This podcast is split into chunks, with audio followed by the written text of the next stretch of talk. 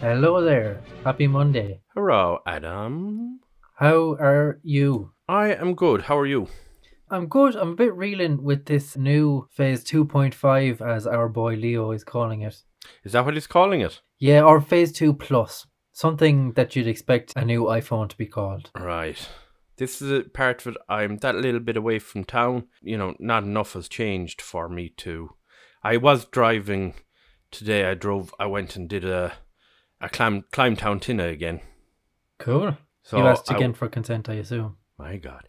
I climbed Town Tinna and when I was passing all right, I noticed that a lot of the shops looked to be open. But, you know, when you're not in, in a real sizable urban area, you don't notice the difference as much. Yes. Is it very noticeable in Dublin? I haven't really been into the city yet today because I, I live outside the city a little bit, so I, I don't see anything going on. And when I went out for my run at lunch, uh, there was no real difference I saw up here, but there's no big consumer shops that people will be going into anyway. I did see, you know, it turned out to be fake afterwards, but it really got a chuckle out of me. It was like a meme that said, "Man, ma- man arrested for making fake social distancing arrows outside IKEA." leading people on an endless labyrinth with no way out. Which, I, I did see that, yeah.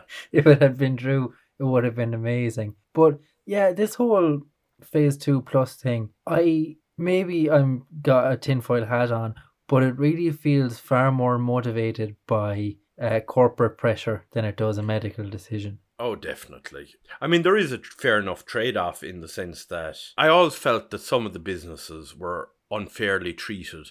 You know, if shops were open and you had, you know, cafes serving out the window coffee and stuff, I, I did feel that, that there was scope for other businesses to that were open air, you know, that could operate out a door or out a window opening in such a fashion. So I, I I do recognize that I think I think because everything closed so quickly, they couldn't give enough thought to how what and how and when. So they just all they could do is blanket shot. That's true. I guess I mean that's just how you react in a in a panic situation. Uh, you'd hope that going forward from this, they'll actually Does it- install a plan for if this ever happens again. But I'm half wondering, will you know, will there be now that we have a experience of something like this, will it be something that'll kind of pop up for a week every now and again? As like a fashion thing. A bit like as a fashion thing, in that, like, remember there was a time and we all just used to kind of half wonder at the weather, and now we get red warnings, And we have all our storms named. and with all our storm, you know, whereas there was a time where that was just bad weather. Yeah, I mean, I think if we lived in a slightly more fascist country, I do think three years from now, a big flu comes along and someone installs lockdown measures just to, as a show of how quickly we can put down effective lockdown measures. That does seem like a political dick measuring technique in itself. It does, yeah, yeah, because you can can show how prepared you are to make big decisions and Yeah, that's actually quite interesting. I, I would love to see in the next five years if someone does that in a slightly needless way. But now that we're all super heightened to it because we're living through it, I Hmm. think, like as a collective unconscious, we're going to be more geared to accepting a lockdown next time. So there probably won't be much questioning of at least the first one. Yeah, yeah.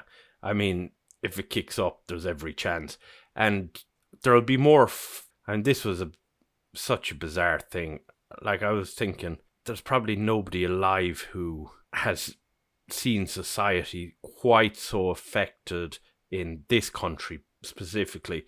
I mean, you'd have people in the Second World War, obviously, um, and in wartime stuff that would be affected. But in this country, you'd have nobody really would have ever been that affected. I mean, you'd have had rationing in the Second World War, but it wouldn't have it wouldn't have affected our society in the same way. Would it not? Not in the not during the emergency. I mean, you'd have had upset, but you wouldn't have had all businesses shutting down for a number of months. Yeah, I guess you're right. I, I just know my grandaunt, j- like when I was younger, would tell us stories of the ration books, and I, I think she still has one somewhere. Oh, I mean, that was a huge upset. Like, I think my grandfather, you could never drink coffee after the emergency. That was all they had, or something. You know, little things like that. And uh, I'm sure there'll be lots of that kind of stuff that I will, uh, I will say for for the hay of it.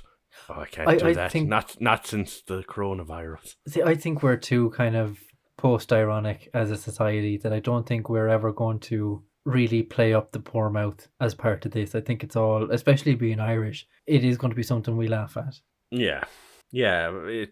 I mean, it is a bit. It's definitely an odd time to be alive. I will say though, the first time I'm in a pub, the first person I hear, you know, fucking cheersing to the coronavirus or uh, going, you know, when someone coughs and like a passing woman coughs and the guy turns around and goes, "Oh, careful now, I'm going to fucking hit him." Like, though, like I can see a lot of that kind of humor, like not very studied humor, just oh yeah, yeah. uh, some that um, I mean that that's coming. uh, that is coming. That's inevitable. I am inevitable. Do you have anything you're looking forward to once all the measures are gone? Because I know I we would- asked that question in like maybe episode two, but we're a, we're a lot further into it now. There's a couple of things that I'm looking forward to. I'm looking forward to getting my hair cut so I look like a real person instead of a sheep. Okay, My hair is greying on the sides, and I, I was aware of this, so I kept it in tight at the sides, and it was not as.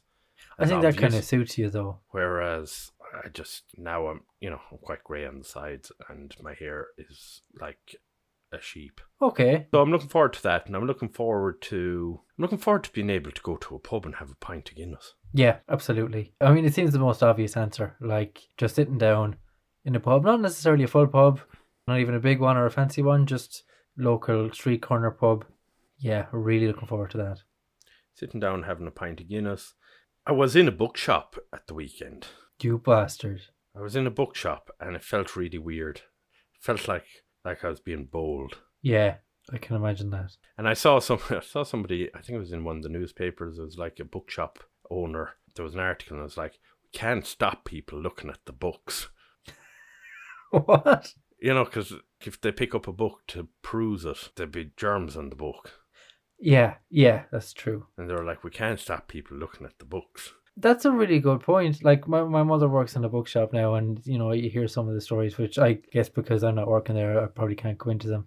But If she's listening, hi Val. I'm sure I'm sure she is. I, so like every now and then I'll get a message going, That was fucking stupid or tell Stephen this thing about dandelions. That yeah, it, it's one of those things like if I'm going through Tesco now and I pick up something Every little helps. every little does help. And I pick up something and I realize like five minutes later I don't want it.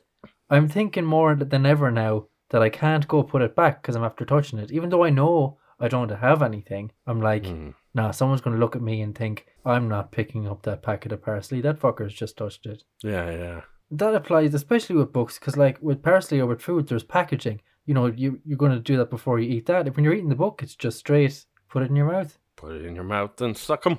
God, there's a character that didn't age well. yeah, that's true. But yeah, no, it was it was weird being in the bookshop. I I'm looking forward to kind of wandering around town and just looking at stuff.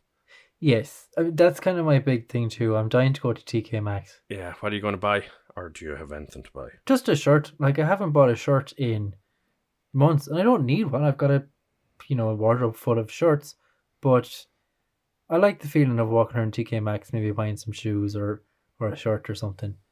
I bought a shirt online recently. Okay, was was it was it nice? Grandfather shirt. Oh, you we we had a whole big conversation about this. You bought it from Murphy's of Donegal. Yeah, yeah, very nice shirt, and it was very, they were, it was very nice of them. They gave a kind of a handwritten letter with it saying thanking me for my business. Have you worn it yet? Yeah, I've worn it a few times. Really? Because I'm finding now I'm just not wearing Oh, I'm shirts gen- at all. At I'm moment. generally not now, but I do wear it. You know, I've, I've like if I've if I'm going on to an online meeting, I'll put on a shirt or something. right. Yeah, yeah, I get you. So I, I had reason to wear it, and I really like it. I had an interesting thing happen to me today. Dish. Um, very fitting term. Do you remember I was telling you about that Italians Mad at Food group that I go on on Facebook? No. So I'm on on. this this page on on Facebook where it's full of Italian people and people will post pictures of food and basically they are just total cunts about what people post. So if it's a pizza from England or whatever that doesn't look like a proper Italian pizza, or if it's a pizza with pineapple, if it's some kind of pasta dish that doesn't Oh, I do remember. Yeah, yeah. yeah. I yesterday I went making a bolognese. I believe I- pronounced bolognese, but go on. yes. Um Jesus, even the ragu or Dolmio, whichever it is, those little muppets are quite racial, aren't they? Anyway, Is it? yeah, a little bit. So I made this this bolognese that I thought this bolognese that I thought was really, really good and I was really proud of it. So I said, you know what, fuck it.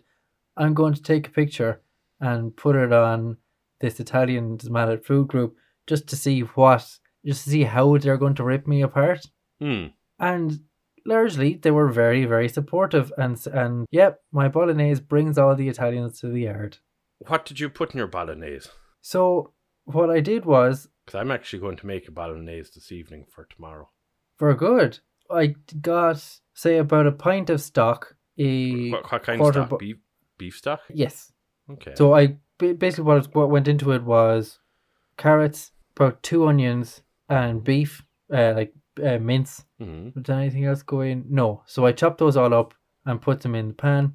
And like, oh, I put some mushrooms in too, even though they say you're not supposed to put mushrooms in. And then once all the water had gone out of that, I put in my, I think about a quarter bottle of wine or like two cups of wine. Okay.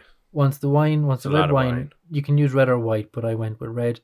Uh, once that that began to kind of boil a bit and the alcohol was gone out of it, I put in a pint of beef stock. Once that was reducing, I put in a cup of milk, and the milk was actually unreal because it made it really, really creamy and made it taste like that kind of. Where did you Where did you find this, or were you just kind of winging it? Uh, I was kind of winging it on a recipe that I saw a couple of weeks back, and I looked at it and went, "Oh Jesus, that seems really, really simple. I'm going to give that a go." And it turned out great. I'll, I'll send you on the, the video later on if you want to use it because it turned out True. the bomb diggity. I was delighted with it. It was like just Can you that. post it to the page so our Uh, listeners can also see it? Yeah, I can. And I, yeah, I was delighted. It was really, really creamy. Oh, I also put in some fresh basil leaves because I Fresh bought a- basil leaves add a lot plant. to the equation. I'm all about the basil. They are, yeah. And after trying that, uh, trying the, the fresh basil, I'm going to give a go. I reckon if I can get my hands on a blender at making some pesto because I think that would be gorgeous, I've made pesto in the past. Yeah, pesto is great.